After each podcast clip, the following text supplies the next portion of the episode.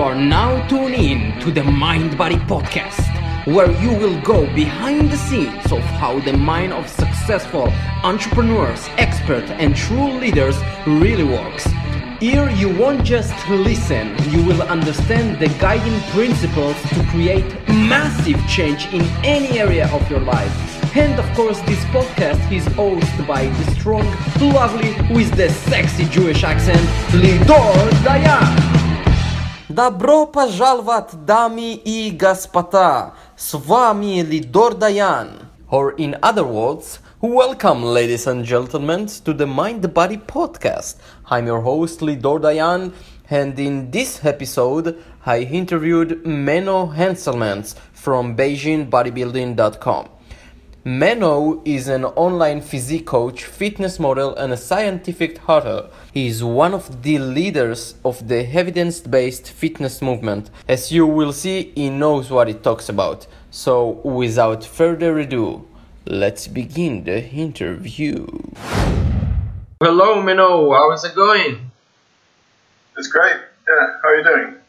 Very, very well. Uh, thank you for being in my podcast. I'm really honored and uh, I would like to start uh, with a little bit of your background, your story. So tell us a little bit about your personal story and how uh, your fitness journey began. Okay, sure. My uh, story, I guess, is that I uh, started off working as a business consultant, um, which is also what my uh, main education was in economics, statistics, and sciences.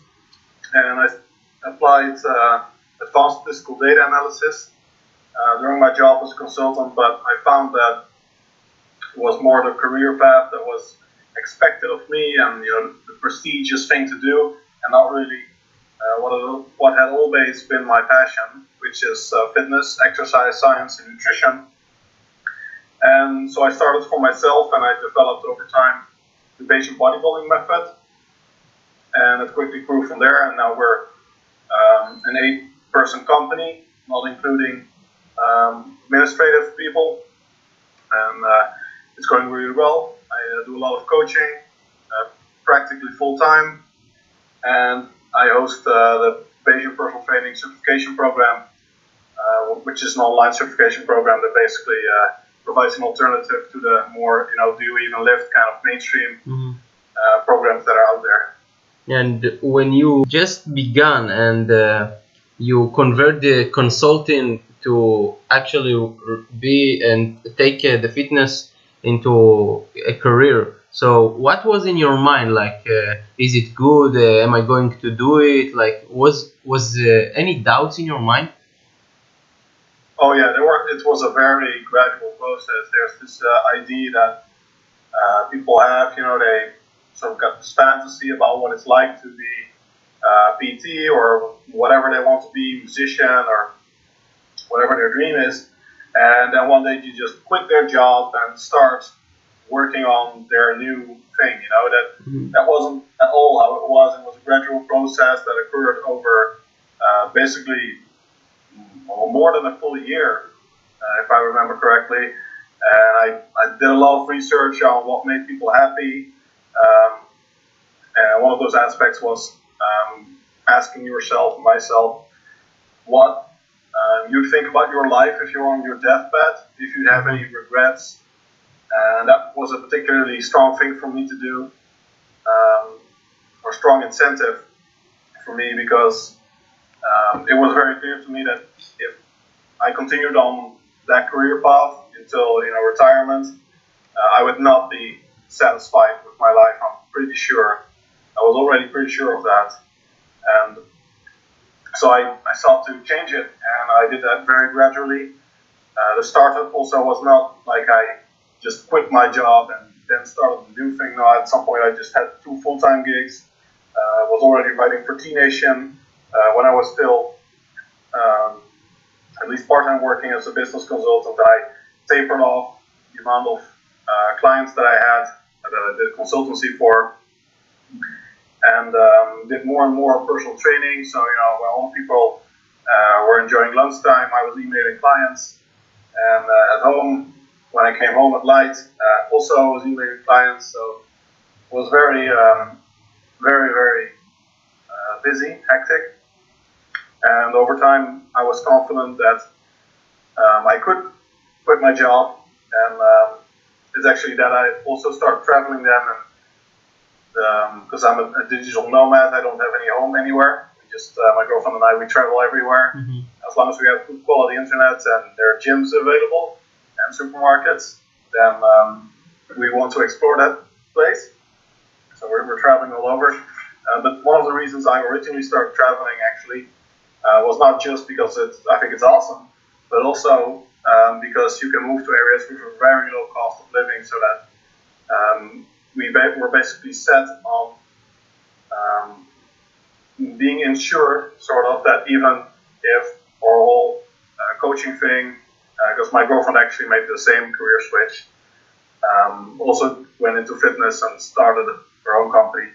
And we were confident then that, you know, even if it was sort of a failure and it would just be kind of a world trip, and then a year later we, we could always go back to our uh, original careers. Nice. Tell us a little bit about the the, the consulting. Like it, many people like say, uh, uh, I, I can't do online. I, I need somebody in person so I can uh, uh, it can like uh, measure me and uh, do a one-on-one training with me so what it really takes to really make it in online business because many people are skeptical this, these days. Yeah it's definitely it's not for everyone and there are people that simply are not potential clients because you do online coaching and they want um, a physical trainer but i quickly found my niche in uh, evidence-based fitness. That I targeted people like myself, basically, that were very serious about their strength training. We're no longer novices. I do coach novices, but it's um, absolutely not the main, um, my average clients, basically. So um, you have to make it work, and you have to learn how to interpret emails and subtle things, and very much uh, become an expert in uh, looking at data. at least that's how I do it. You can also have a, a, more personal approach to Skype sessions and stuff with clients. That I don't do Skype with most of my clients, just email. But you have to look at data patterns. For example, looking at uh, certain exercises and compare the strength ratios, mm. and then you can often get a very good idea about uh, how someone's technique is, and then with video analysis, for example, you can um, get most of the same benefits you have with uh, physical training. And the, the plus side is that if someone were to hire me for the same amount of time that I uh, am available to my online clients, it would be not affordable for uh, anyone but a tiny portion of the market. So uh, it's the kind of clients I like. They're a bit more advanced, very serious, don't need, you know, uh, their hands held all the time. And um, it also fits my uh, my style of thinking and uh, my personality. And when when we're looking at uh, fat loss, like many people want to to really uh, lose uh, body fat and get into tone and shredded body. Uh, so what is it like uh, the mentality of fat loss? Like how can you overcome unnecessary food addiction or overeating? Because many people uh, like when they they just start a cut it's really really difficult to them like to stay consistent and they overeat. So how can you really switch that in your mind and really be okay now I, i'm going to to eat less yeah that, that's a very broad topic uh, dieting psychology is um, something i was one of the few areas where I can actually apply many of the things I learned at college because uh, I practically have a psychology degree, uh, behavioral psychology even, though more even more specifically aimed at weight loss. And that's an area where a lot of people think uh, that are um, familiar with exercise science and nutritional sciences, and they can readily see that science is applicable in those areas, but they don't see that in more you know fuzzy fields like psychology you also have scientific research, and there is actually a lot of um, great wealth of literature on kind of behavioral changes um, to make and how you can make people act in certain ways uh, that are more or less successful. So, uh, one thing that I personally really like as an, overall kind of mindset is that I think of dieting as exchanging foods for leanness. So, as I progress in a diet, the leaner I get, the more foods I exchange, and the leaner I can become. Because you can you can still eat those foods, and that's the whole if it fits your macros mindset. Mm-hmm. Uh, basically, you can eat whatever you want as long as you fill your macros, but it doesn't work for most people at least. So the math simply doesn't add up. If you eat a big portion of ice cream and you're in contest prep, then you are often going to be hungry no matter what you eat for the rest of the day. So uh, you can do it, but it's often simply not worth it, and it tends to result in, um, in bad scenarios. The most common of which is hunger. A lot of people have this idea that dieting should be accompanied uh, with hunger, like it's a normal thing, being regularly hungry. Uh, but then I always ask my clients, you know, this is not something you do once and then uh, you're done and you're gonna bulk at, you know, double the energy intake again. You should think about how are you going to keep this up not just for months but for life because most people, you know, they're interested, uh, at least the non-competitors when you're not in contest prep, they're interested in maintaining six-pack abs or a cellulite-free body, mm-hmm. not just for the summer months but year-round. And that's with cardio and being hungry if you ask them, you know, do you plan on keeping this up for not just a few weeks or a few months, but years? And then it's, you know, people quickly realize that being hungry or doing two hours of cardio a day to get to that leaner weight are just non-sustainable diet practices. Yes, and uh, many people like just do crash diet and going too many, too much low in uh, their calories and they put in themselves in so many deficits. And the the funny thing is that uh, at uh, today's world we all know this is not something that's good to do but still people are doing this because it's that mentality that okay if i do more or uh, if i push myself harder then i will see uh, quicker results right?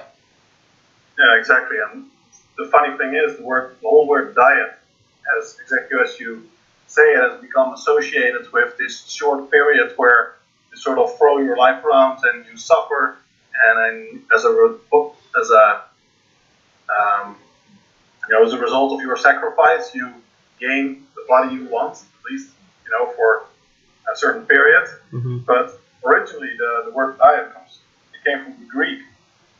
Uh, if you look at the, the, etymology of the word, and it actually meant uh, I think dieta is how you pronounce it. It actually meant uh, way of life. So the whole word diet uh, has never originally had the connotation that it now has. Uh, it basically meant the same as lifestyle.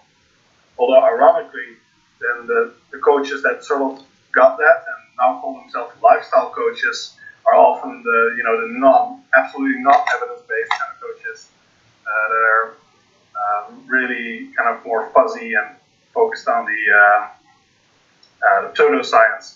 Um, if we talk about stress, so uh, a lot of people like are very stressful and uh, the stress make them eat more or their cortisol levels are much higher than what it needs to be. So how can you really control it if we're looking at uh, the natural uh, things to do? Like i don't want to take pills or something that uh, will calm me and stress management stress management is actually a, pretty important part, I think, of coaching that's really uh, underrated.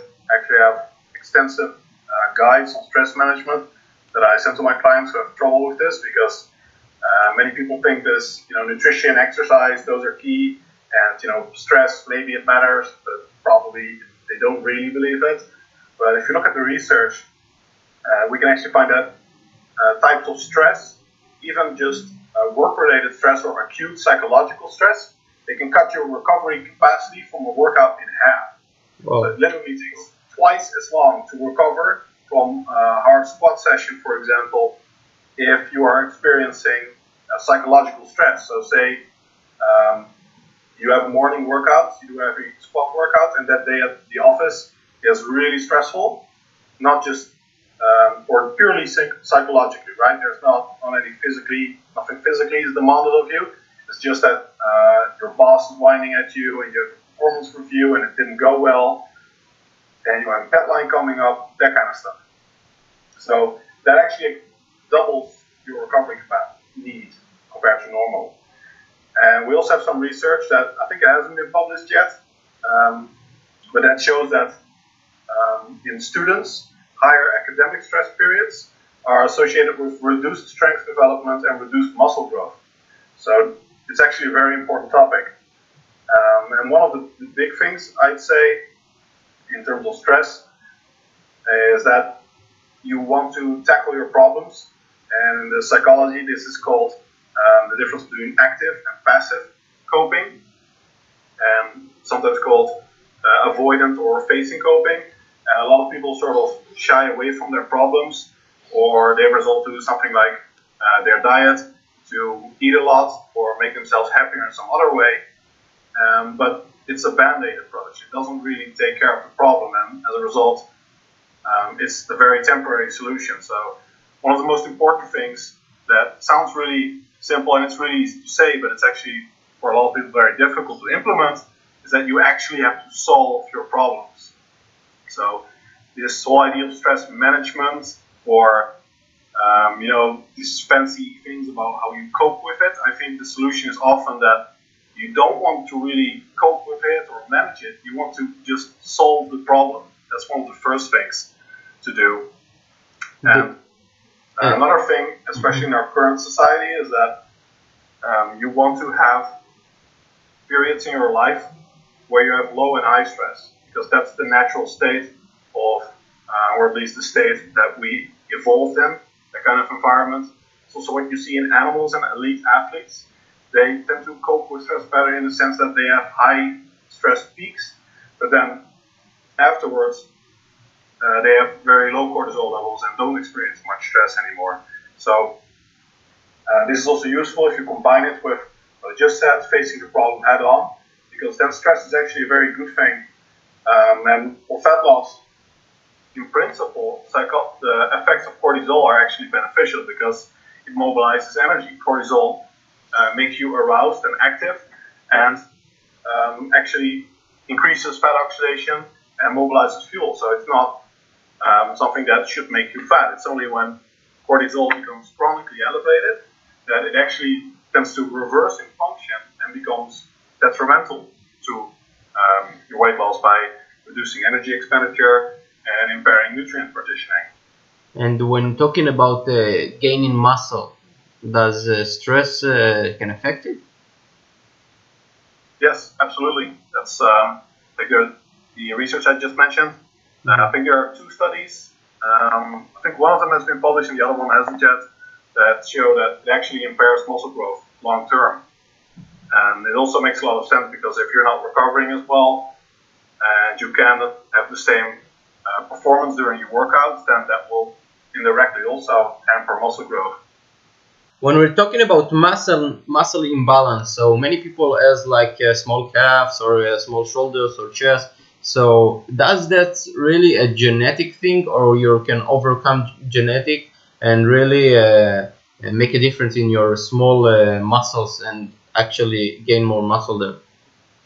Yeah, there is definitely a genetic component, but it's absolutely not the case that you can't do anything about it. In terms of uh, muscle balance, the first thing uh, when a client says, for example, I have underdeveloped biceps or you know effects or whatever, the first thing you want to do is you want to objectively assess if it really is a muscle imbalance or if it's just the client's perception muscle balance. Because uh, often the case is actually not that people really have that kind of muscle imbalance. Mm-hmm. For example, guys often think that their arms are small yes. or their chest is small, but you almost never hear guys say, you know, I have underdeveloped traps or mm-hmm. underdeveloped glutes or hamstrings mm-hmm. even though uh, that is actually a lot more often the case, especially in people that are on a more typical bro program. They really neglect uh, the posterior chain muscle groups and they overemphasize biceps and pecs. And those are also the muscle groups they've been training for the longest period. So uh, the first thing you want to do is objectively assess this. And what I do is I uh, build a calculator that is based on the work of uh, what it's called is the guy that published the research on predicting your maximum muscular potential. Mm-hmm. But Casey Butt, that's his name, and uh, he also had uh, ratios that he looked at in elite natural athletes over time, also from the pre-steroid era, so it's not confounded by uh, steroid use.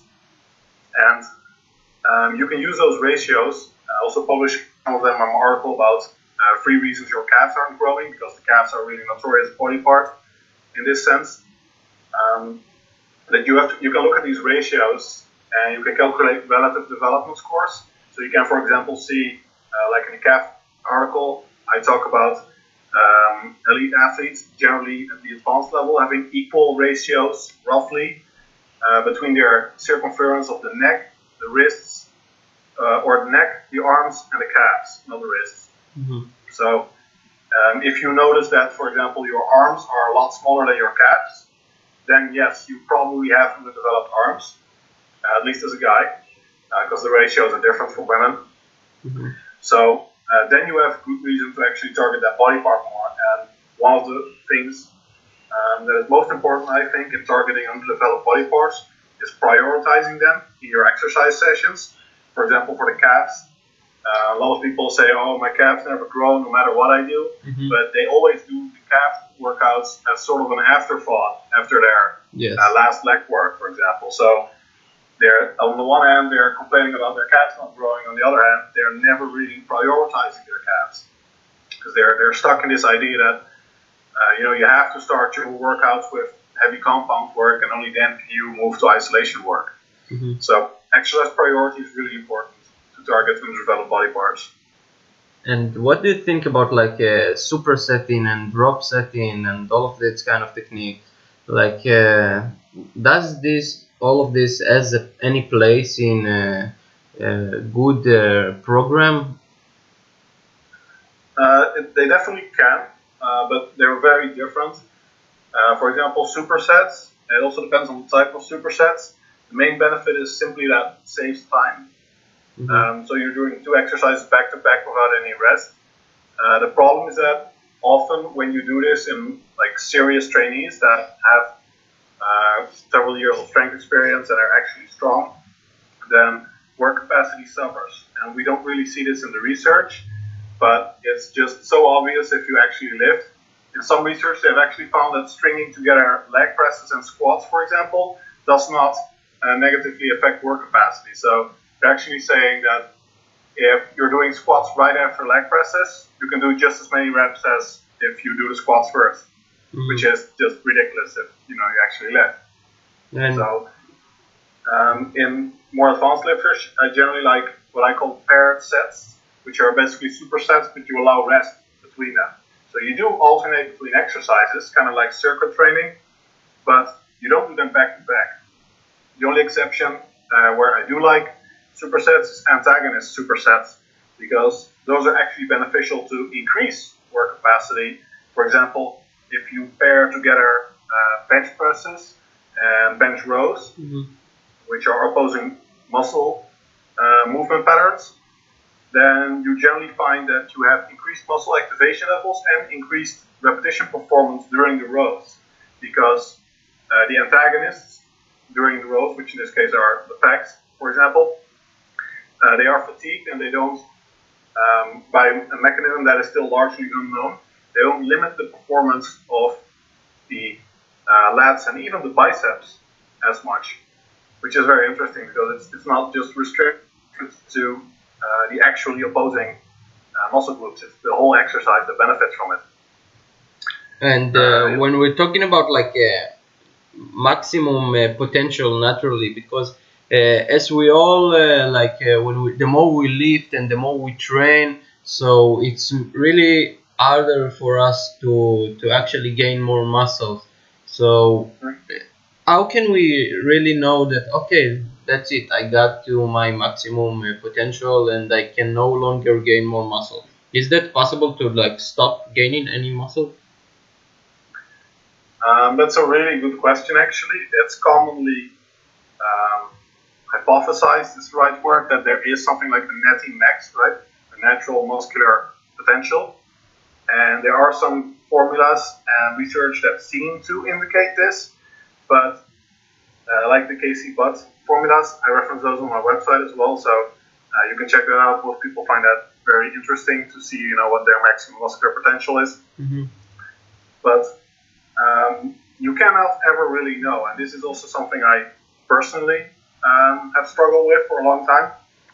In that, um, I, to the best of my measurements, uh, I think it was a year, two years ago now, I did everything possible to get the absolute best measurements two years in a row for two weeks straight, having the same kind of um, fluid balance, same carbohydrate intake, being at the exact same uh, levels of various skin folds, for example. And then I concluded, uh, based on those measurements, that over that year I had gained one pound of muscle mass. Mm. So In one year. Yeah, so that's depending on your perspective, that's either terrible or Yeah, really good. But I was really happy with it. But uh, yeah, if, if you're training a lot of time, so uh, it's, it's good. Yeah, so I, I expected zero basically because I thought at that time I was at my natural muscular potential, Mm-hmm. uh, which is why I did the tests. Uh, but I still grew, and I haven't done that kind of testing since. Uh, but I think I've, I've progressed a little bit. Like uh, at least in strength, I've set some PRs and different exercises, and I think I appear a little bit bigger. At least um, I, may, I managed to retain a bit more muscle mass when I diet to do photo shoot or stage condition. So um, I think I'm making a bit more progress, but it's hard to say. It comes really, really hard to say. You're really looking at years when you've got an elite level trainee. But the thing is, the only way to find out is to try.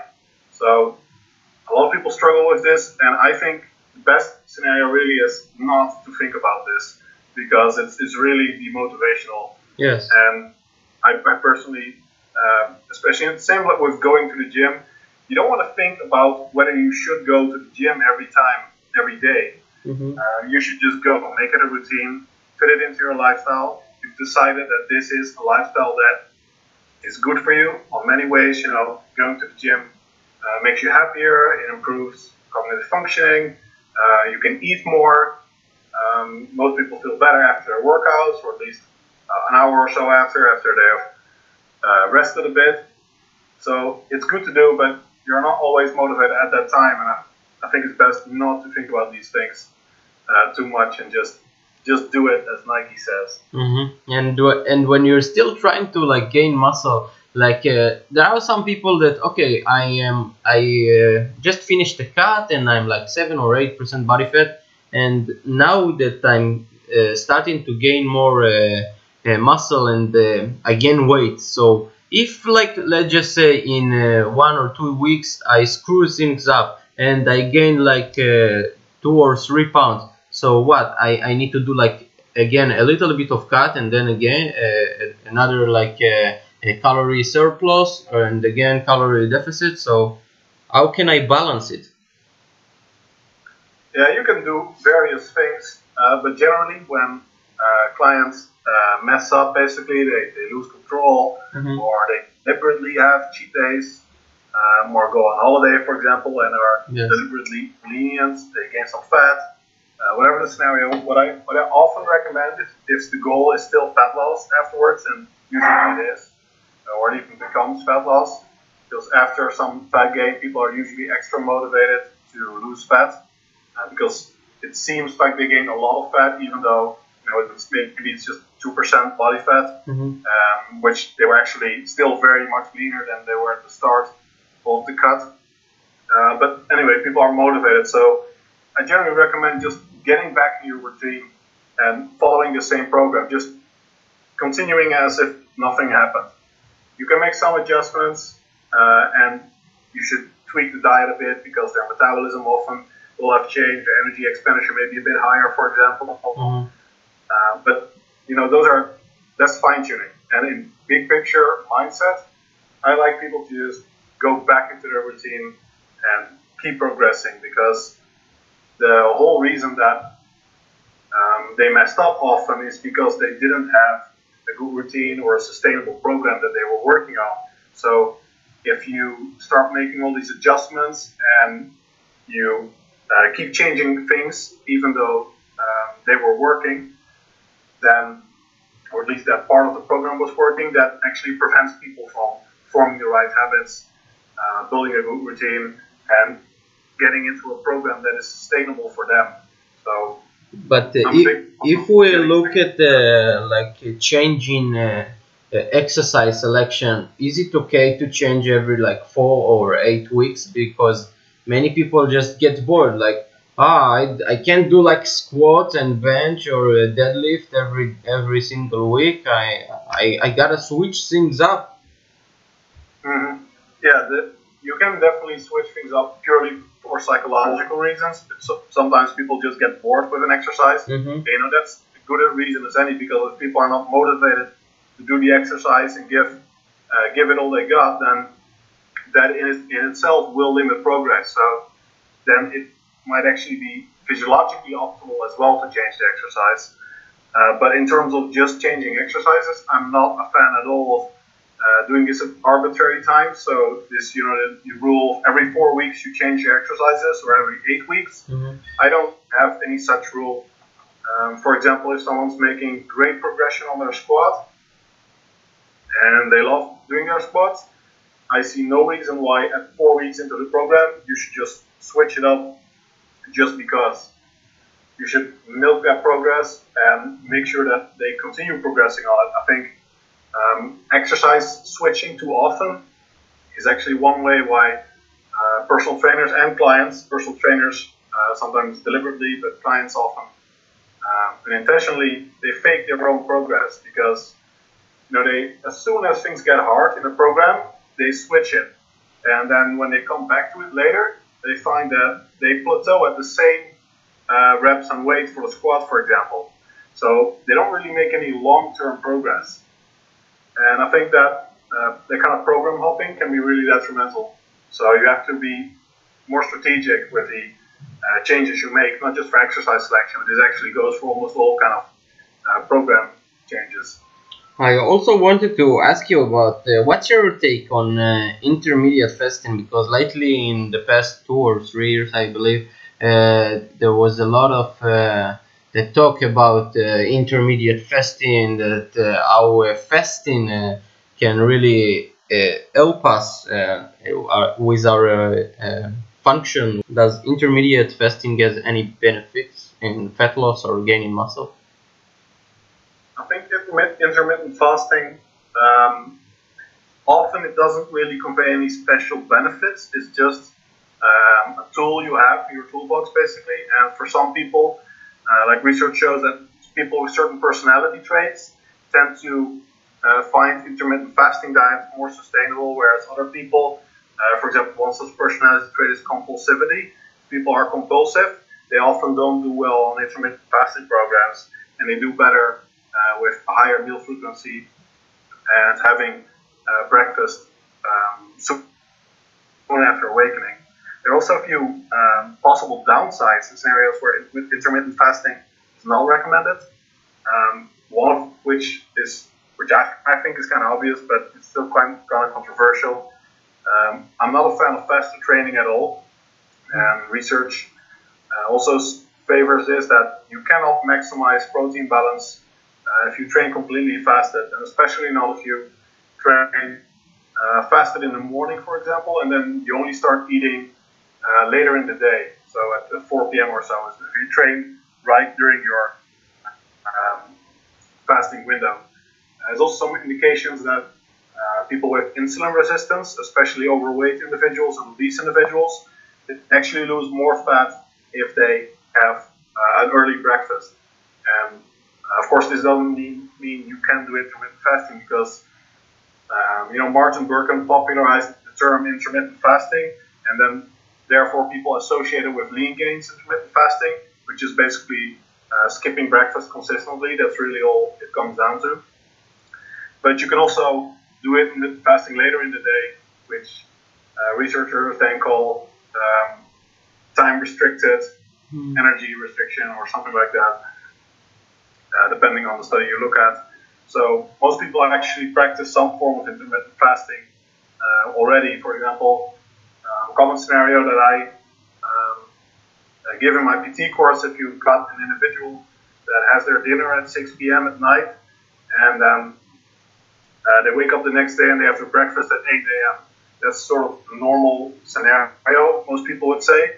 But if you have another individual that has their last meal directly before, before going to bed at 12 o'clock, and then they have their next meal only at 12 um, at lunchtime, then that person is actually fasting for only 12 hours compared to 14 hours for the average person. So the average person with the dinner at 6 and breakfast at 8 actually does intermittent fasting for two hours longer than the person that did the intermittent morning fasting.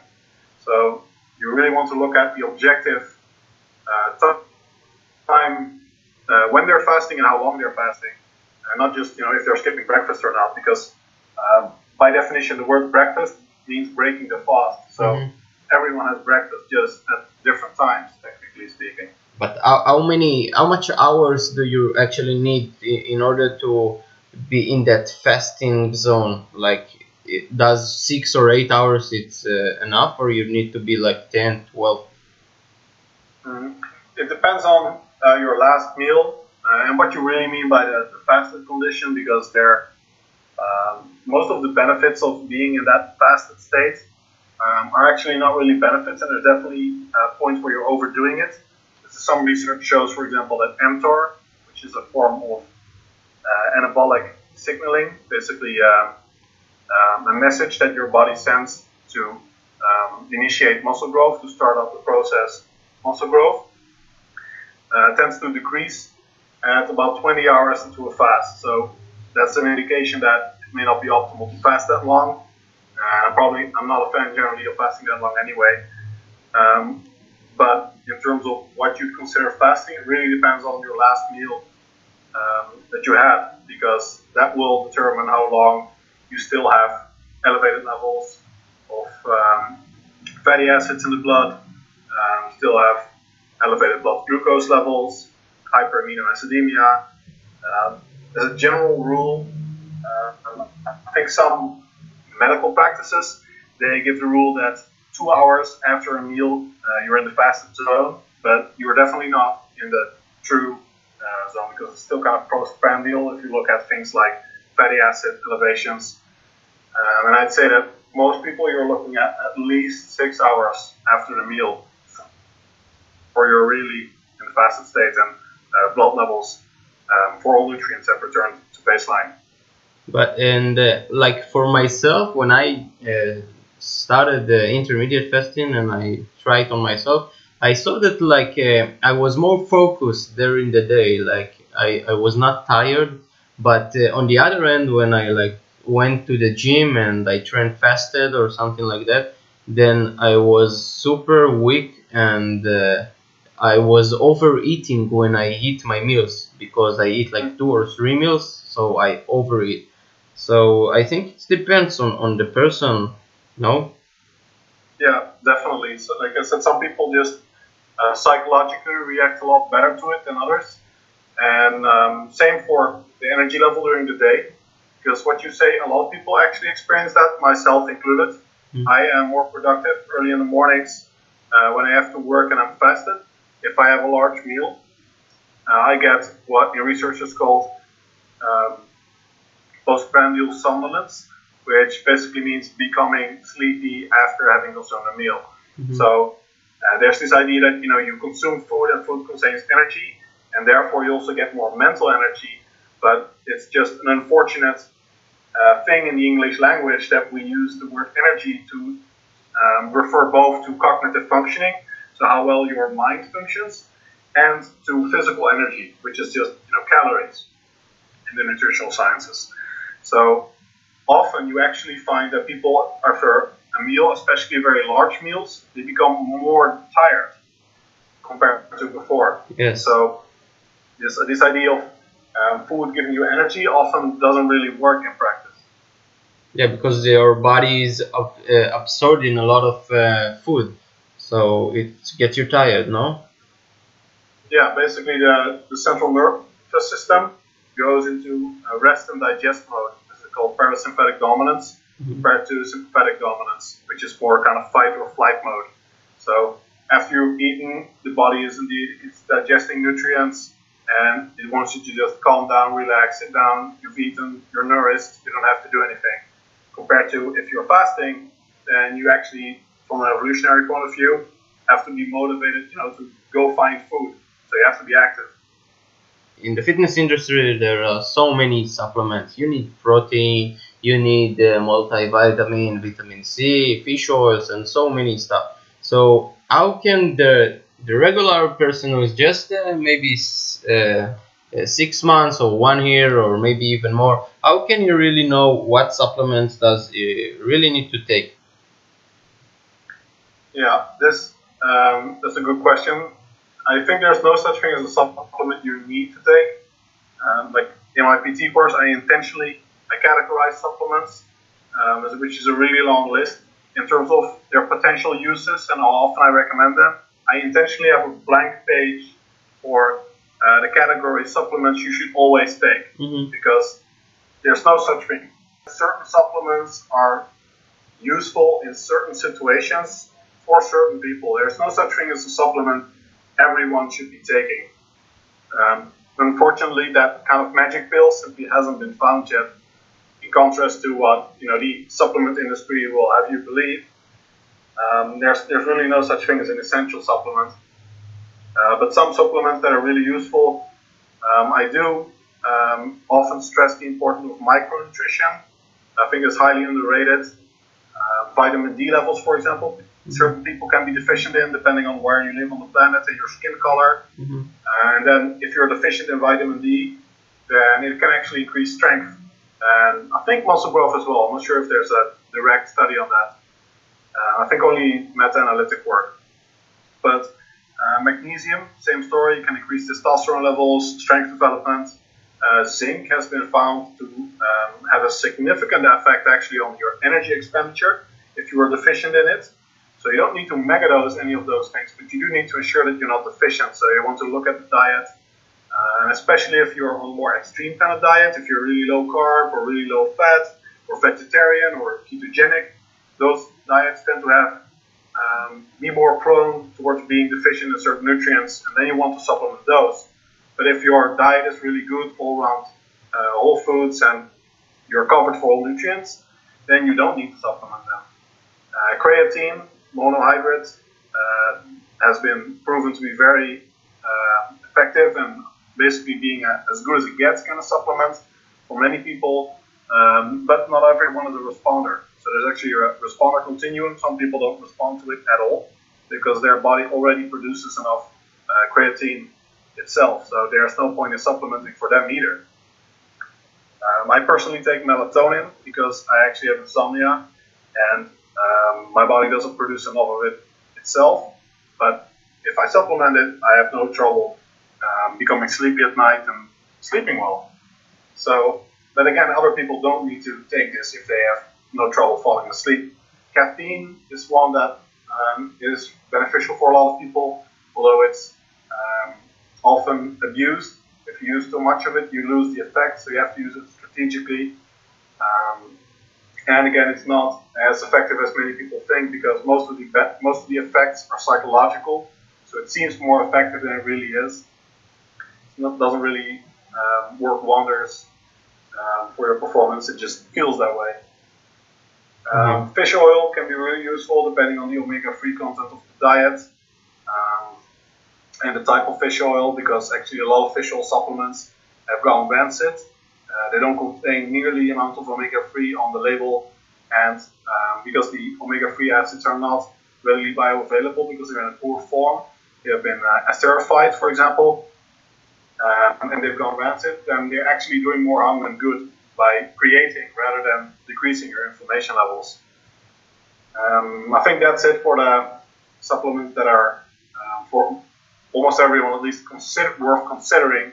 And then you have lots of supplements that have kind of niche roles and stimulants that some people like to take, but again, none of them are essential. Mhm. And uh, the last que- questions that I wanted to ask you, uh, that I ask a lot of people, is what would be the legacy uh, that you would like to leave after uh, you would no longer be in this world?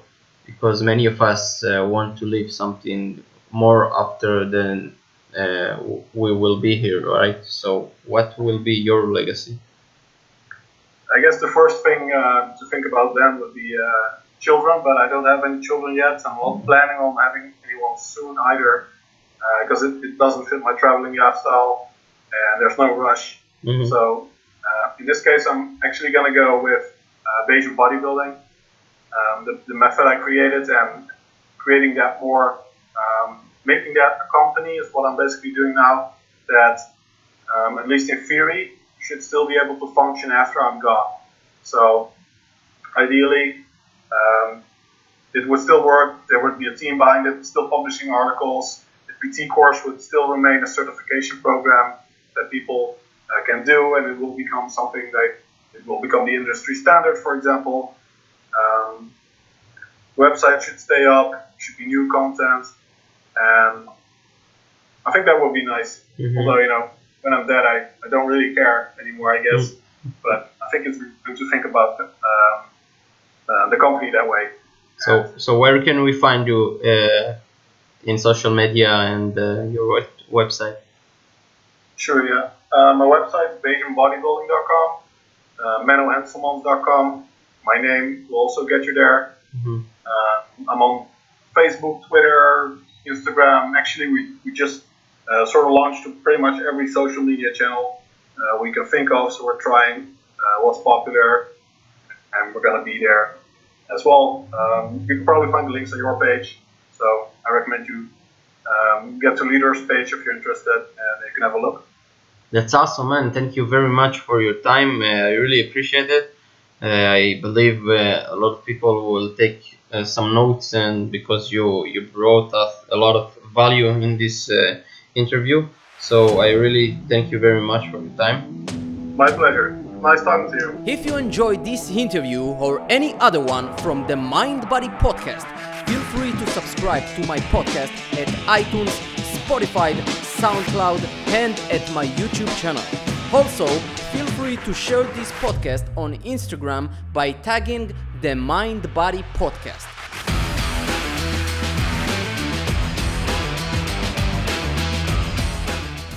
Do you want to be a part of the Mind Body Podcast? So remember the FAST factor. The FAST factor stands for 1. Facebook Become a part of the Mind Body Podcast community by joining our Facebook community just by searching on Facebook the Mind Body Podcast community. Number two, act. Don't just be a passive listener. Act upon what you've just learned by applying one simple thing from any episode or interview. 3. Subscribe. Don't forget to subscribe to the podcast on iTunes, Spotify, SoundCloud, or if you're visual like me, then just search the Mind Body Podcast on YouTube. And number four, train others. Cause just like I always says, leaders create leaders, and you're all here to grow together. And by training others, you're training yourself. So this is the fast factor. Remember it. Facebook, act, subscribe, and train others. Oh, and please feel free to leave a review which will engage all your VAC senses. And the VAC senses stands for visual, auditory, and kinesthetic, which when you use all the three combined, you remember stuff much better. For more information about my coaching, public speaking, and taking your mind and body to all new levels, check my site at lidodayan.com.